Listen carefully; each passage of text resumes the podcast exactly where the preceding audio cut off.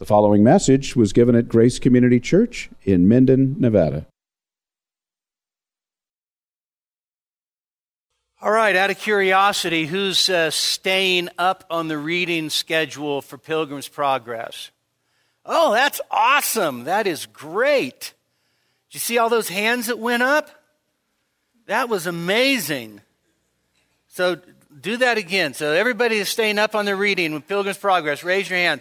All right, for those of you that aren't, look around and, and, and, and beg the mercy and forgiveness of those that are doing the right thing. All right. Okay. So you can have somebody read it to you. Okay. Well, very good. I like the. Is it dramatized? Oh. We used to listen to the dramatized versions of Book One and Book Two whenever we were on vacation, along, of course, with Adventures in Odyssey. So, all right. A good friend of mine over in um, the Reading area sent me this. He heard the lessons that we've done on Pilgrim's Progress, and he said, You mentioned uh, Ernie Reisinger last week. He said, um, he said, I heard uh, Ernie teach on Pilgrim's Progress, and he sent me this. This is from uh, Ernie Reisinger, who's in heaven now. Facts about Pilgrim's Progress. Number one, without doubt, next to the Bible, Pilgrim's Progress has been used to bless more people than any other single book. Two, William Chalmers Burns, the first Presbyterian missionary to go to China, translated Pilgrim's Progress as a means of evangelism. Three, C.H. Spurgeon, who's known as the Prince of Preachers in the 1800s and whose sermons continue to be published around the world, read Pilgrim's Progress at least 100 times, and it permeated his sermons. Four, Pilgrim's Progress is the biblical message of salvation by grace. Number five, Pilgrim's Progress is pregnant with biblical truth.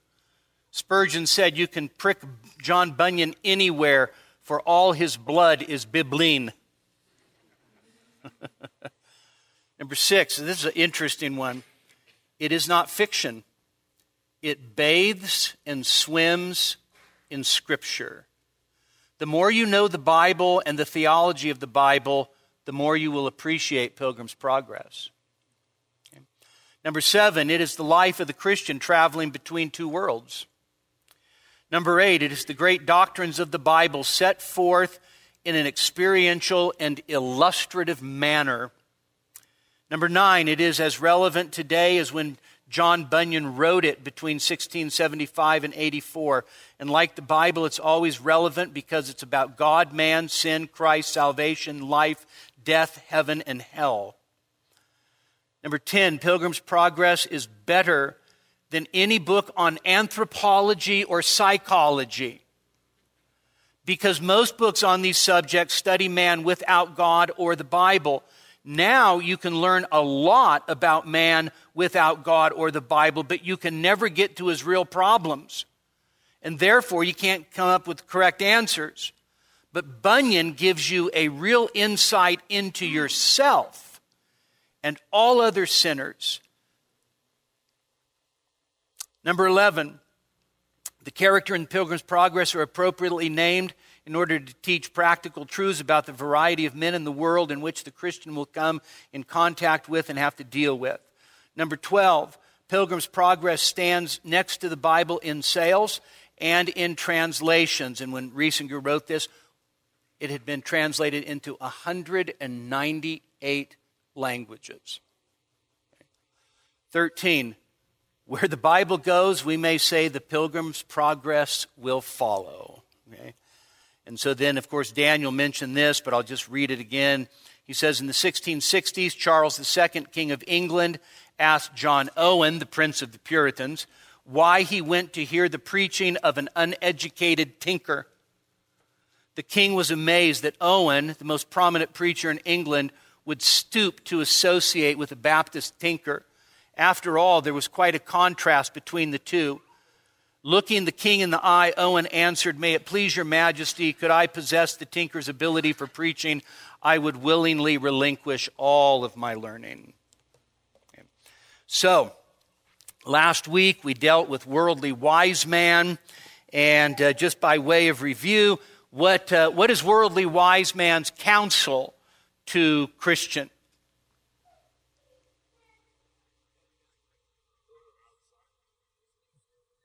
Okay, there's an easier way to get rid of your burden, right? So, people that tell you to read the Bible, yeah, weak minds, like take it seriously, and that's trouble.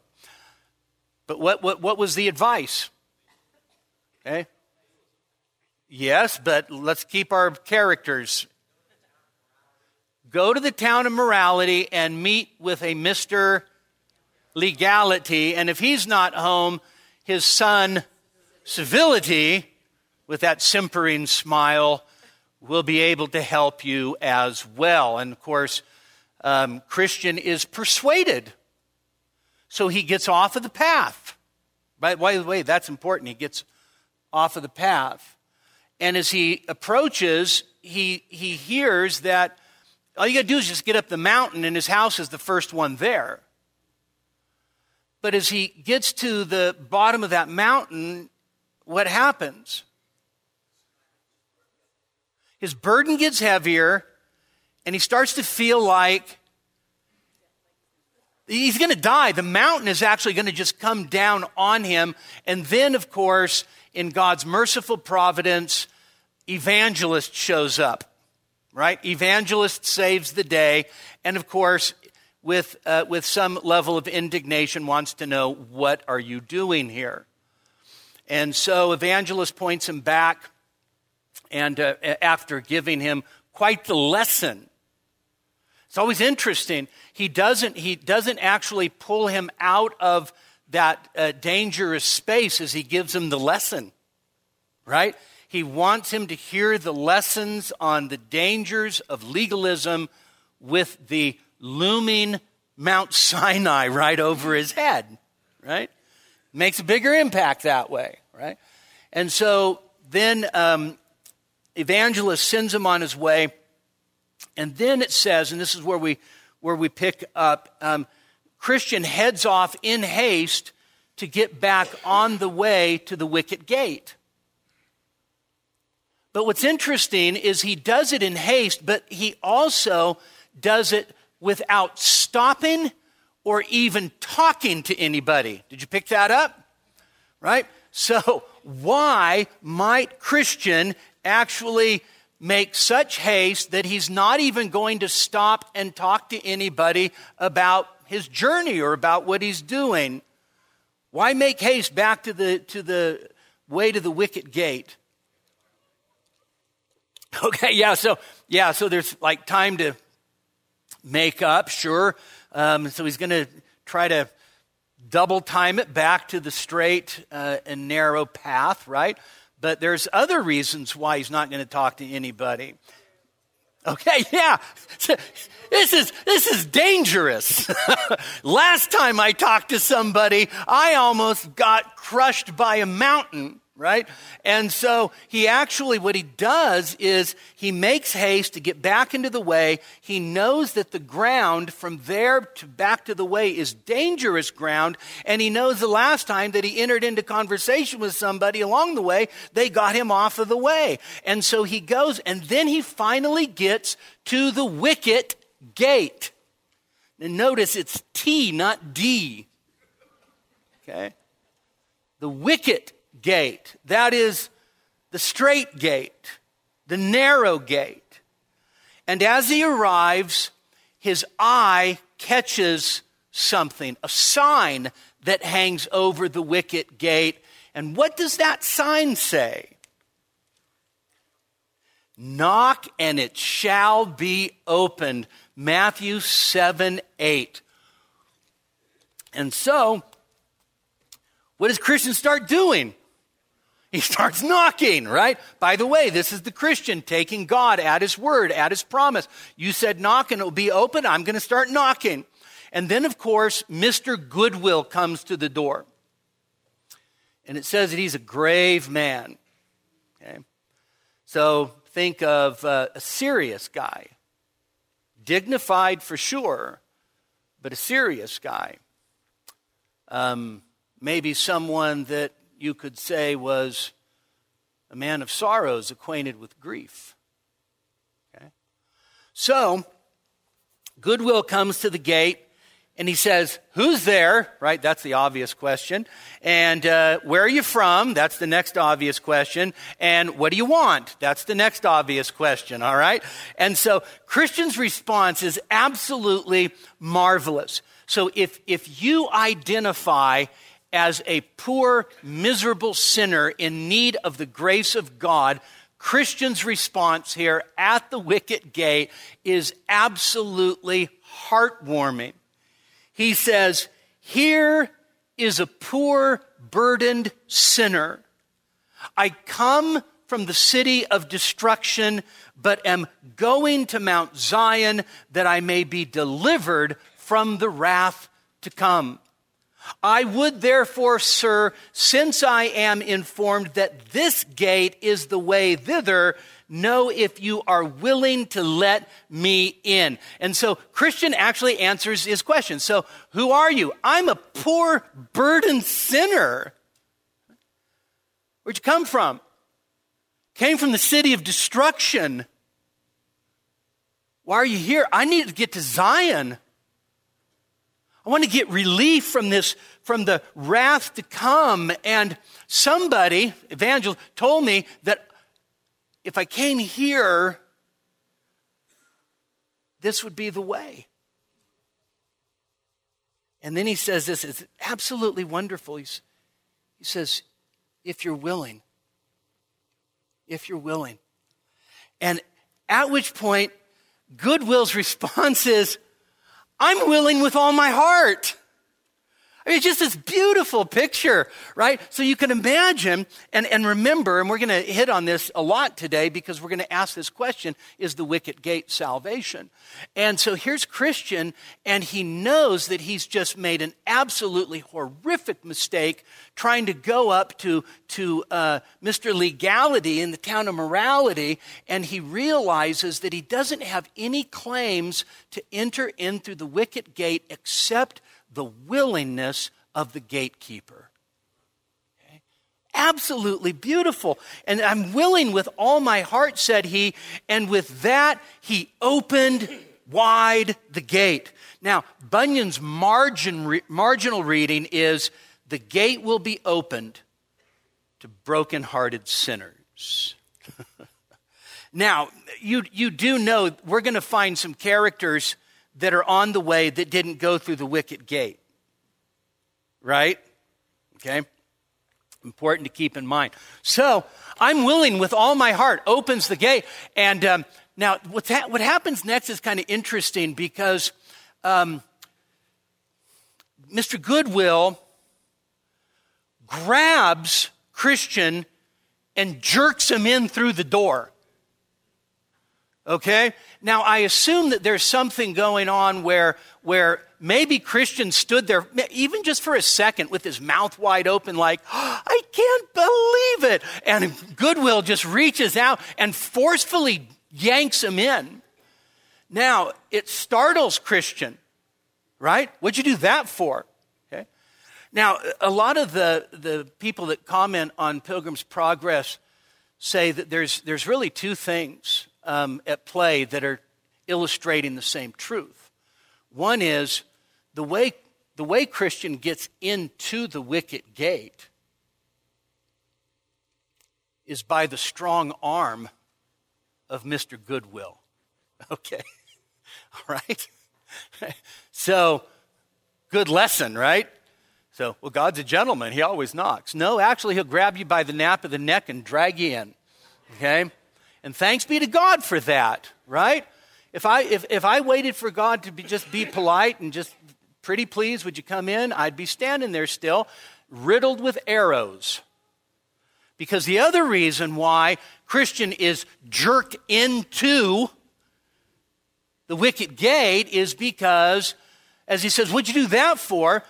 Mr. Goodwill says, well, you have to understand, there's a castle right there And the captain of that castle is Beelzebub.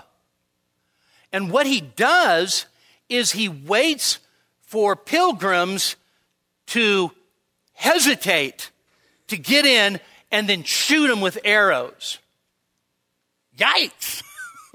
All right, so this is, this by the way, is um, part of Bunyan's uh, perspective on, on the, perseverance of the saints. And so it's like, so what does Satan want to do right before you right before you enter in through the wicket gate? He wants to kill you, right? He wants to actually thwart you from getting in. Now, what's fascinating to me is um, so so Spurgeon has this um, wonderful book called Pictures from Pilgrim's Progress. All right, and as he's talking about this, he says in this passage, Bunyan alludes to the fact that when souls are just upon the verge of salvation, they are usually assailed by the most violent temptations. Okay? He says that's, that's the picture.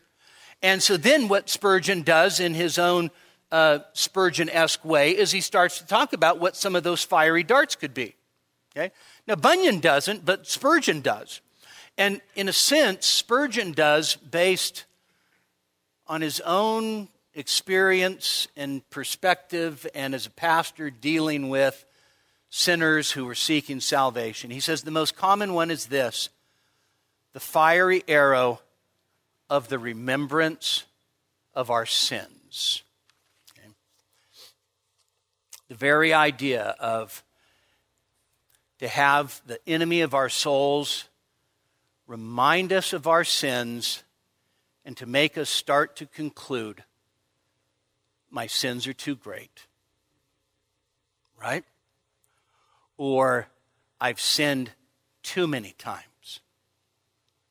Or the crimson stain of my sin runs so deep. How could God ever forgive me? Right? Spurgeon says that's one.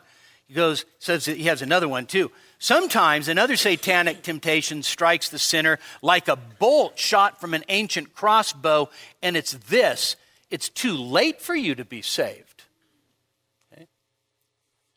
Oh, God's given you plenty of opportunities. You've squandered those opportunities. And because you've squandered those opportunities, don't you think now it's a little presumptuous of you to think that you can get in after squandering all of those opportunities? Frankly, it's just too late.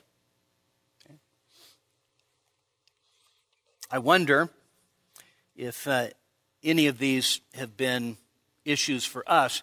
Spurgeon at the end of that says, If a man be 90 years of age and he cometh to Christ, he shall not be cast out. I, and if he were as old as Methuselah and he were to come to Christ, the promise would still hold good. Eh?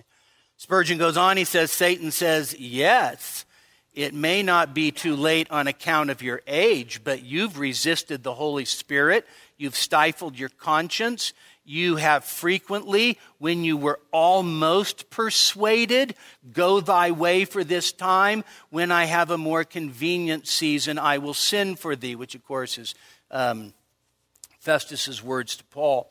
And so, so here's Spurgeon surmising what some of those fiery darts could have been. And so, so Christian is is startled at first as he's jerked in through the wicket gate, but then as Goodwill explains it to him, then these are the words I rejoice and tremble. I rejoice and tremble. You know, that is, uh, in a sense, um, that's the wonderful paradox of the Christian life, right? Joy, joy unspeakable, but also fear and trembling, right? And those things are not mutually exclusive in the Christian life. And so there is Christian, and he is safely inside. George Cheevers says, and this is, this is really important. He says, This undoubtedly is an incident drawn from Bunyan's own experience. For often, when he himself was standing at Mercy's gate and knocking as for his life for entrance, he had been assaulted by these fiends. When he was praying, then especially would there sometimes come a fiery storm of darts of the wicked one, so that often he uh, should think that he would die beneath them. In fact, if you read Bunyan's Grace Abounding, the Chief of Sinners, which is his autobiography, you will know that, that um, the thoughts that would go through his head had actually convinced him that he had committed the unpardonable sin. Cheever says all moments of decision are moments of danger. And when Satan from his battlement sees the soul knocking at the gate, then he says within himself, It is my last hope. My archers must destroy him now or never. And so sometimes, just at the point of mercy, there is the greatest strife and danger. So, goodwill drags him in. Christian rejoices and trembles. And so then there is this conversation that starts to take place. And Christian, of course, tells him of evangelist, right? I mean, evangelist saves his life twice, all right? And um, then Goodwill says, So, how is it that, that you came alone? Right? Why, why are you all by yourself? I mean, shouldn't there be some town folk and some family with you?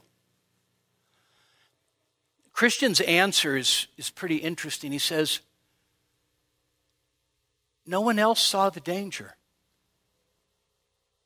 No one else saw the danger. Not even my wife and my children. And so, Goodwill then asks the question So, did anybody from town try to persuade you to return? And Christian says, Oh, yeah. There were these two guys, obstinate and pliable. And of course, obstinate just went back home. Pliable went with me for a while, of course. Um, but he fell into the slough of despond with me and then got back, got out on the side that was closer to his house, and he went back. And then th- this is this is fascinating. Goodwill says of Pliable at that point, he says, Alas, poor man, is the celestial glory so small esteem with him that he counteth it not worth running the hazard of a few difficulties to obtain it? Right? Powerful. Now, it's at this point that, that Christian makes a confession. I'll just read it to you. This is, if you've got the green banner version, this is on page 24. So, right after Goodwill says he didn't esteem the glory to put up with a few trials and troubles, okay? Christian says, Truly, I have said the truth of pliable. And if I should also say all the truth of myself, it will appear that there is no betterment twixt him and myself. Okay? You know what he's saying? At the end of the day, there's no difference between him and me. Tis true, he went back to his own house, but I also turned aside to go into the way of death, being persuaded thereto by the carnal arguments of one Mr. Worldly Wise Man. Now, in a sense, what, what, what you get from Christian here is, is a genuine sense of humility, right? He, he doesn't say, oh, yeah, poor man, I, at least I esteemed the celestial glory way more than he did, right? Christian says, you know, I have to be honest, and that is, yeah, he went back home, but I turned out of the way. At that point, Mr. Goodwill actually begins to inquire. And so Christian then tells him of Mr. Worldly Wiseman. And Christian says, So I end up coming to this mountain. I thought it was going to fall on my head. And then Goodwill makes this comment. He says, It's, it's been the death of many. It's a good thing you escaped. Christian in turn says, It was the mercy of God that evangelist came to me. Now, at that point, so he's right inside the gate, right? He's safe inside the gate. Now, at that point, now that he's made um, admission of him turning out of the way, trying to go up the hill, almost being crushed and killed by it, and, and Goodwill saying, Yeah, lots of people die there. There's like heaps of bodies stacked up there underneath that mountain. Then it begins to dawn on Christian. And he says, so am I fit to enter? Okay. Am I fit to enter?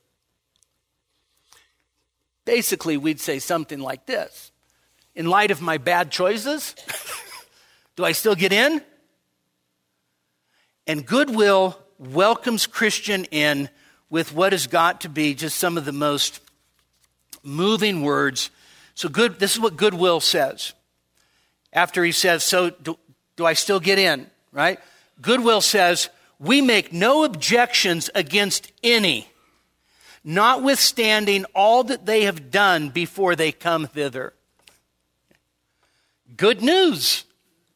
No objections, regardless of what you've done up to the point of coming through this gate.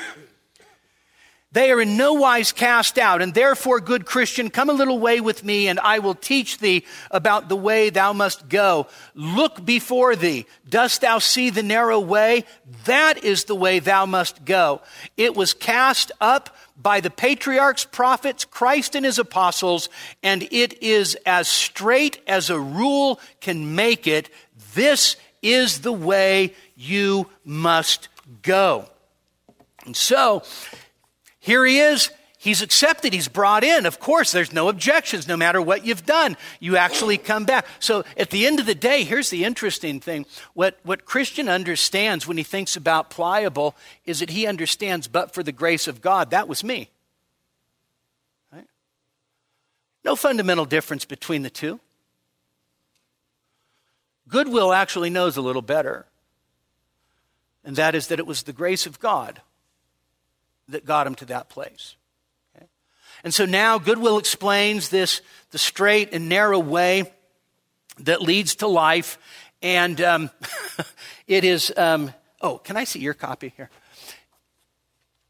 Oh, never mind. I got it. I copied it. I like this one. Um, so, Christian or Christian wants to know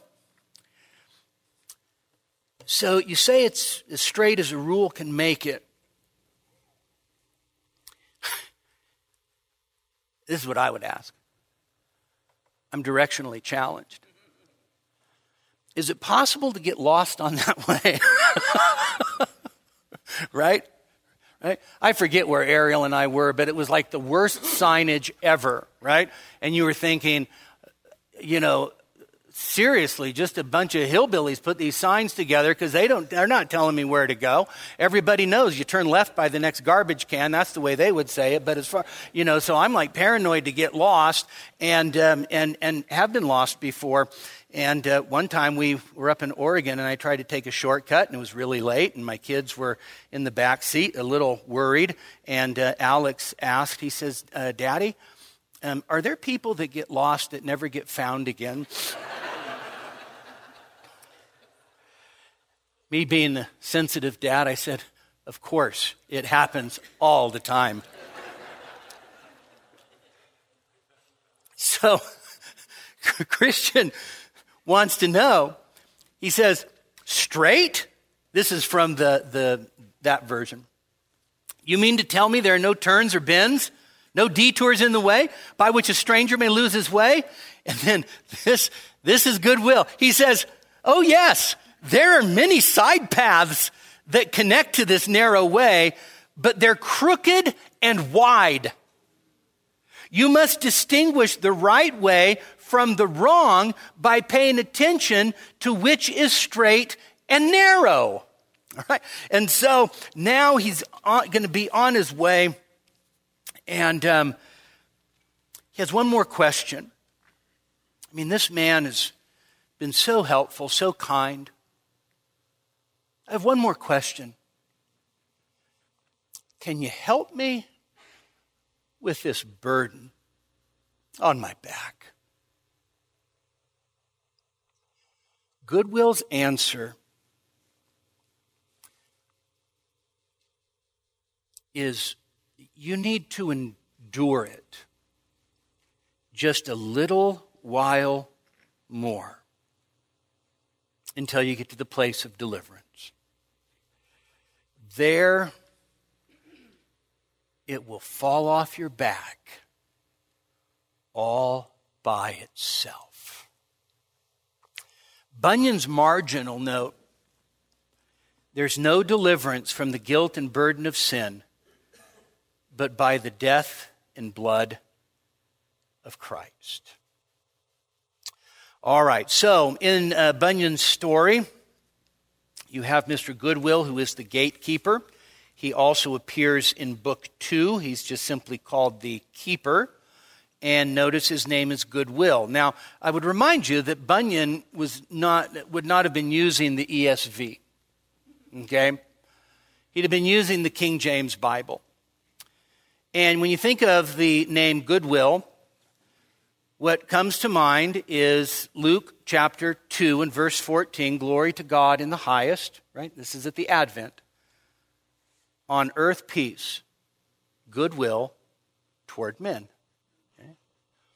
You also have another clue as to who Bunyan is identifying as Mr. Goodwill. He's the gatekeeper. You have to enter through him. And of course, we have this in John chapter 10. So let me just read this to you. John chapter 10, verse 1 Truly, truly, I say to you, he who does not enter by the door into the fold of the sheep, but climbs up some other way, he is a thief and a robber. We're going to meet some thieves and robbers a little later. But he who enters by the door is a shepherd of the sheep. To him, who, to him the doorkeeper opens and the sheep hear his voice, and he calls his own sheep by name and leads them out. When he puts forth all his own, he goes ahead of them, and the sheep follow him because they know his voice. A stranger they simply will not follow, but will flee from him because they do not know the voice of strangers. This figure of speech Jesus spoke to them, but they did not understand what those things were which he had been saying to them. So Jesus said to them again, Truly, truly, I say to you, I am the door of the sheep. Verse 9, I am the door. If anyone enters through me, he will be saved and will go in and out and find pasture. And so I think it's a pretty good, uh, safe guess to look at the gatekeeper representing, of course, our Lord Jesus Christ. And so the next big question, and this is a question that is always brought up, um, Johnny's brought it up with me at least 18 times since just last Sunday.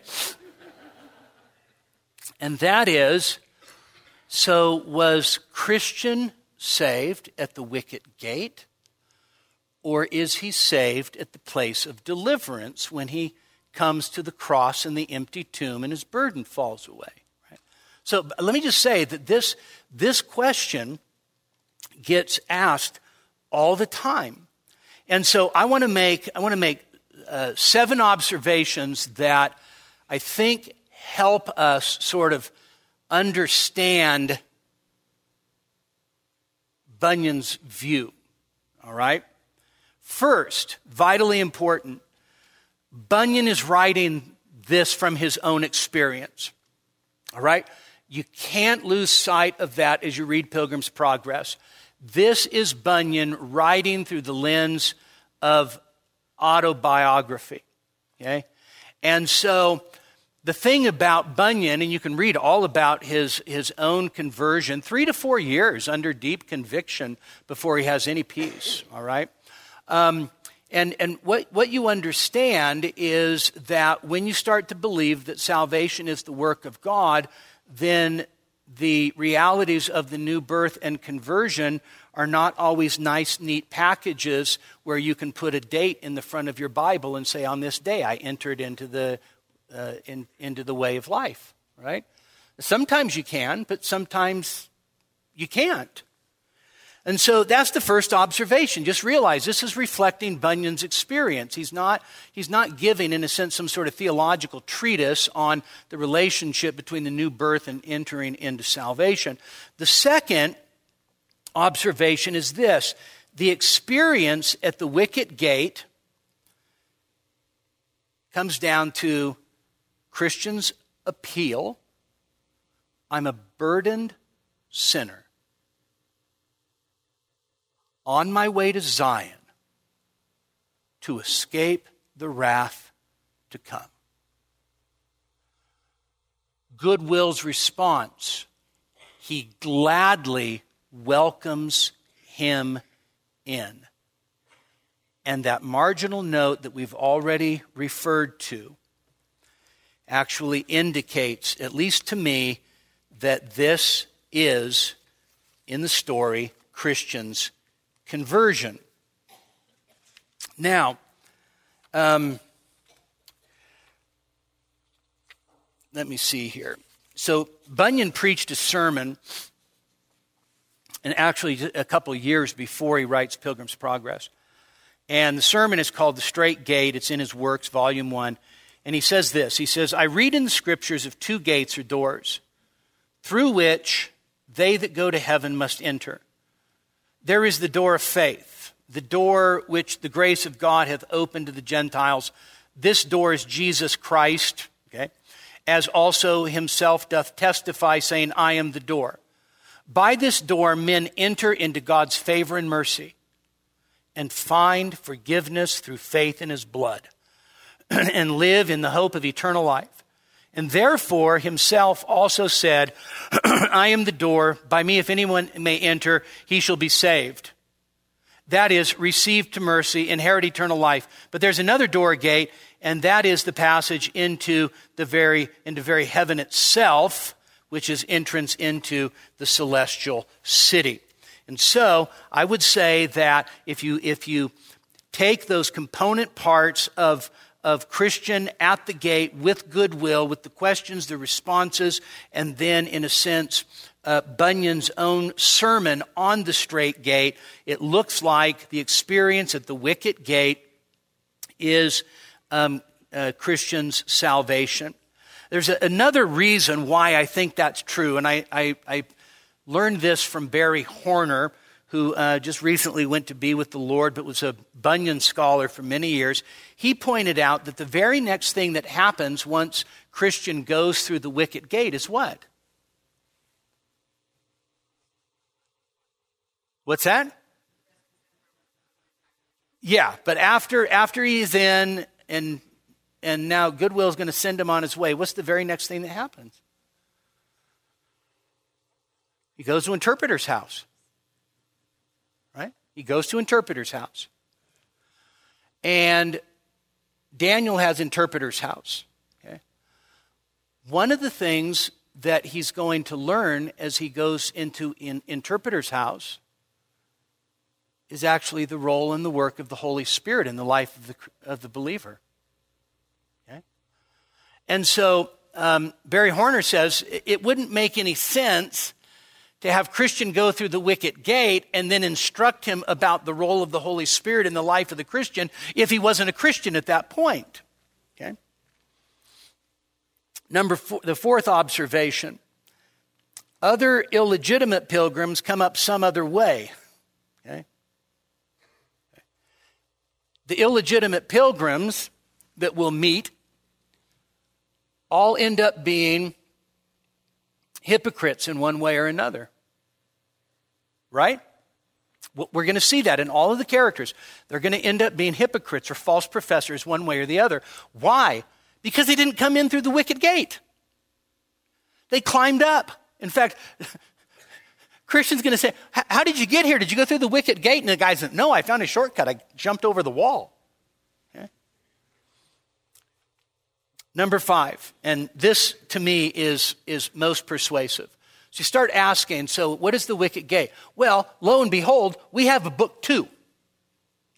All right? And the journey is going to be similar but very different.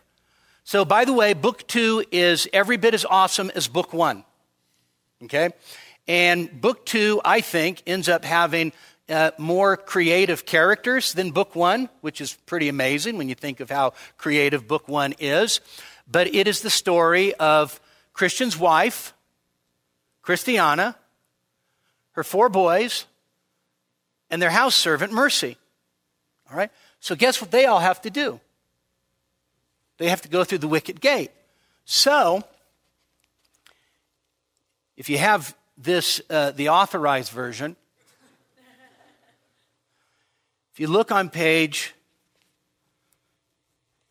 I think, I hope I got this from the authorized version. So Mercy actually struggles to get through. The, uh, uh, Christiana and the boys go through. And so then it says um, at the bottom of the, of the page, it says, Then he, this is Goodwill, took her by the hand and led her gently in. Different than, than Christian, by the way, right? Okay. okay. That says 958, but so we'll go with your clock.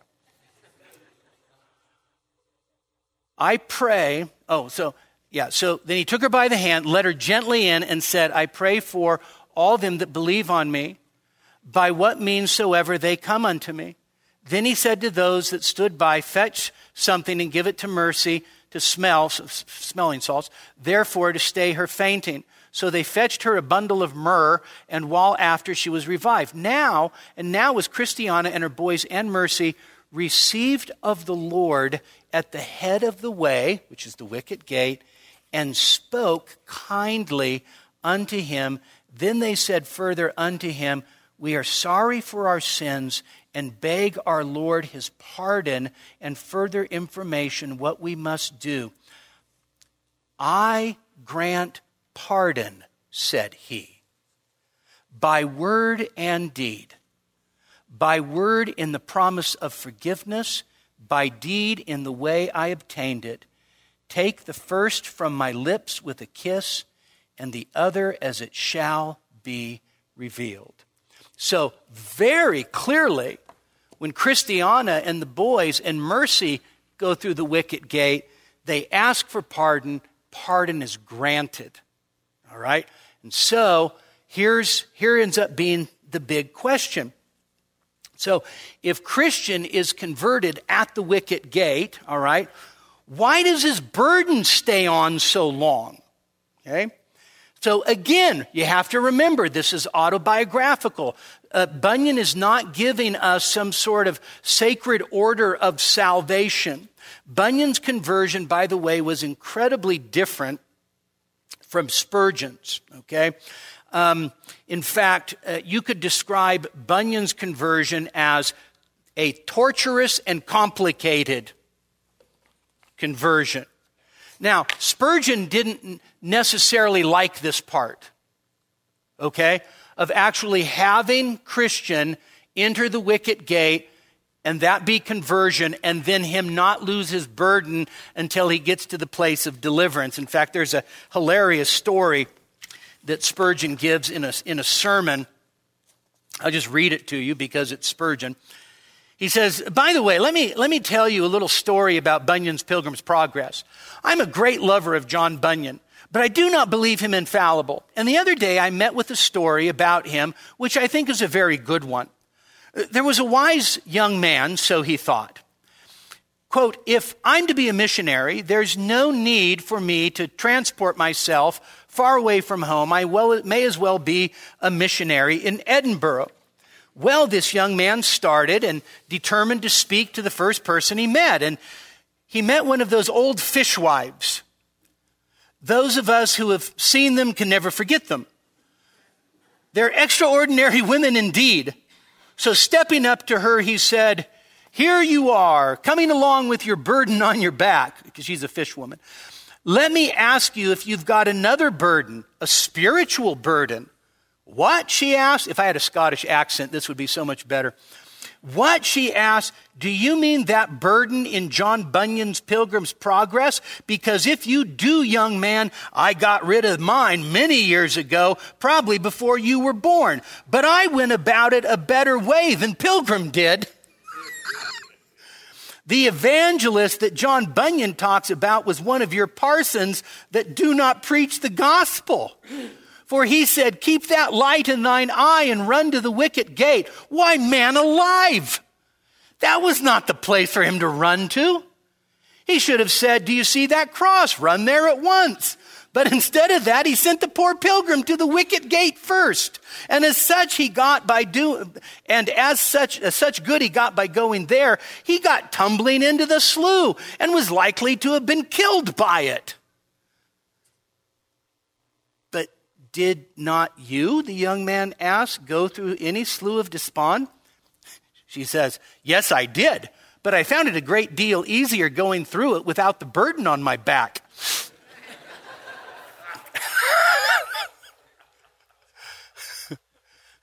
so Spurgeon says if, if Bunyan meant to show what usually happens, he was right. But if he meant to show what ought to have happened, he was wrong. We must not say to the sinner, Now, sinner, if thou wilt be saved, go to the baptismal pool, go to the wicket gate, go to the church, do this, do that. No, the cross should be right in front of the wicket gate, and we should say to the sinner, Throw thyself down there, and there thou shalt be safe. Okay? And so that is um, Spurgeon's uh, opinion. Now, let me just say that. Um, I sympathize with Spurgeon, but I'm not altogether on, on, on the same page as Spurgeon. Uh, to say that the evangelist gives him uh, bad advice, telling him to go to the wicket gate, I think is, um, is sort of silly. But here's, here's the point is that if entering the wicket gate is, is conversion, okay, what Bunyan's illustrating by his own life is that a person may truly be on the way that leads to life and yet not have assurance and peace with God yet. Okay? Now, this is a little hard for us as, as evangelicals in the 21st century because what we do is we equate faith with assurance. Okay? In other words, we equate believing in Christ with being fully assured that your sins are forgiven. Okay? And I want to say that on the one hand, a person who has faith should have assurance, but a person may have genuine faith and actually lack assurance. Okay? I'm not going to ask for a show of hands, but one of the common experiences for a person who comes to Christ is to begin to battle with the idea of whether I've truly been saved. Okay? You come to Christ maybe as a kid, maybe as an adult, and um, you find old sins that creep back up. And one of the things that you might ask yourself is, if I was a Christian, how could I do that? Have you ever asked yourself that? If I was a Christian, how could I do that? If I was a Christian, how could I say that? If I was a Christian, how could I think that? And then, of course, what we start doing is we start doubting that we're Christians at all. And so Bunyan is going to have a little stretch where he goes from entering into that wicket gate until he finds deliverance. In other words, I see the cross and the empty sepulchre not as his conversion, but where he receives a full assurance of faith. Okay? Now, I might be wrong. Um, I don't think I am, but if I thought I was wrong, I'd think something different. All right? Um, but here's, here's, here's an important thing, and that is that um, in, in one sense, assurance is absolutely vital for the Christian life. Okay? But there are many of God's genuine sheep who may lack it for a while. Okay? And so maybe that's you. Maybe there's a sense where you think, you know, I said I, I've been a Christian for all these years. I don't see a whole lot of grace in my life. I don't see a whole lot of, of fruit in my life. And it may actually cause you to wonder Am I really one of His? And here's the best advice that I could give you run to the place of deliverance. Run to the cross and to the empty tomb. Remember that there is a fountain opened for sin and uncleanness. There is a fountain filled with blood drawn from Emmanuel's veins, and sinners plunged beneath that flood lose all their guilty stains. Does God want his children to have a full assurance of faith? Yes. I would to God that we were all like Christiana, right? But sometimes we're not. But it's the place of deliverance where God seals afresh to us the assurance of the forgiveness of our sins and the hope of eternal life. All right? Okay, we have one minute. Any questions? Oh, according to that, uh, the clock that went off uh, in, the, in the thing, I have four minutes. Yeah. Yeah. Well, um, uh, Paul's thorn in the flesh was, uh, has been greatly debated, and of course, the smartest scholars have identified the thorn in Paul's flesh as his mother in law, but no. No. I think, that's, I think it's a little different, but I don't, I don't see the thorn in the flesh as, as a burden of, of sin. So, Chad.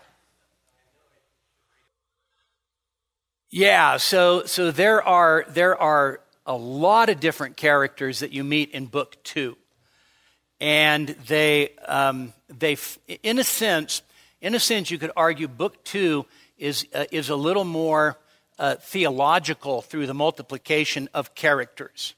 All right? For instance you have a guy named greatheart. I love greatheart. All right? But he fills out the story in a way right? So all right. One minute left. Going going gone. All right, well, let's pray. Our Father, we do thank you that you save us by grace and grace alone, through Christ and Christ alone. And Father, we ask that, um, that, that you would teach us so many wonderful lessons through this, uh, this best of stories. And we pray, Father, even this morning for those that might be struggling with assurance. We pray that even today that they would find their way quickly to that place of deliverance where the burden rolls off of their back. And so, Father, we, um, we ask for your help in the hour to come. We pray that we'd worship you in spirit and truth. In Jesus' name, amen. We hope that you were edified by this message. For additional sermons as well as information on giving to the ministry of Grace Community Church, please visit us online at gracenevada.com. That's gracenevada.com.